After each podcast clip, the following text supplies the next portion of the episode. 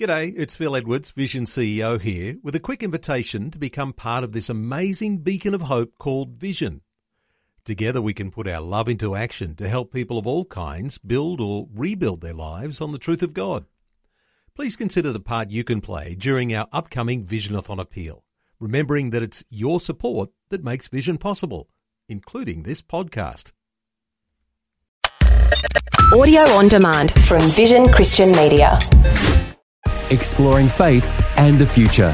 Neil Johnson and Bible teacher Dr. Camille Majdali. Well, in a world where cruelty seems to be the elements of movies, of music, of a whole lot of dimensions of our lives, it's interesting to look at the issue of being merciful.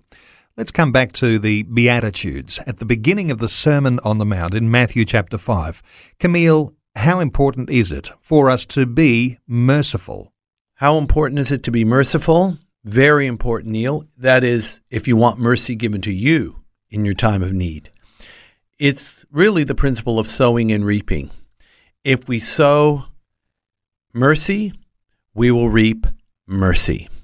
If we sow meanness, selfishness, viciousness, well, guess what? Those are the things we're going to reap as well.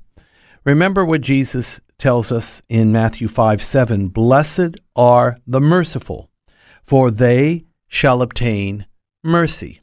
In the Psalms, it says something similar. To the merciful, God will show himself merciful. Merciful doesn't mean you let people get away with nonsense. Not at all. You can call a spade, and you can discipline where required. But at the end of the day, you're not going to beat people on the head with the cricket bat because they've blown it. You will extend mercy. And mercy is a wonderful thing to give because it's a wonderful thing to receive.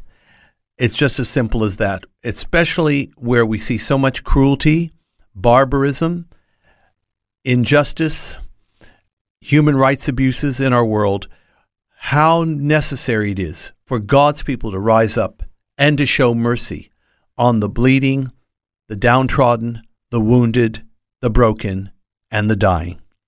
Usually, Camille, we would be on the receiving end of that nastiness or that cruelty. How do you then translate your response to be a merciful response when the flesh says, I need to get even? Good question, but like everything else, it starts with forgiveness. Forgiveness is fundamental in the Christian life. It's a very clear command of the Lord. It is rather concerning, if not scandalous, how many Christians don't forgive and somehow think they have a right not to forgive. We don't have any such right whatsoever, and we're putting ourselves in great danger by living in unforgiveness. Jesus puts it as starkly and as plainly as he can. If you don't forgive others of their trespasses against you, your heavenly Father will not forgive you of your trespasses. That's not just in the Lord's Prayer. It's also said elsewhere. So forgiveness is the beginning of the walk of mercy. But also this, when people stumble and fall, as everybody does, instead of kicking them in the side, help lift them up. Show mercy where others would not. Because the truth is, when you do, and your time of need comes, God will remember and he will pour out mercy your way. I guess it's sort of like everything else. The more we do it and the more liberally we sow, the more abundantly we will reap. And that, Neil, includes mercy.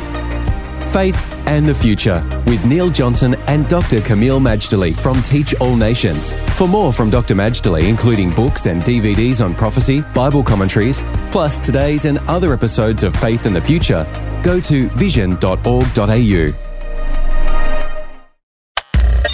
Thanks for taking time to listen to this audio on demand from Vision Christian Media. To find out more about us, go to vision.org.au.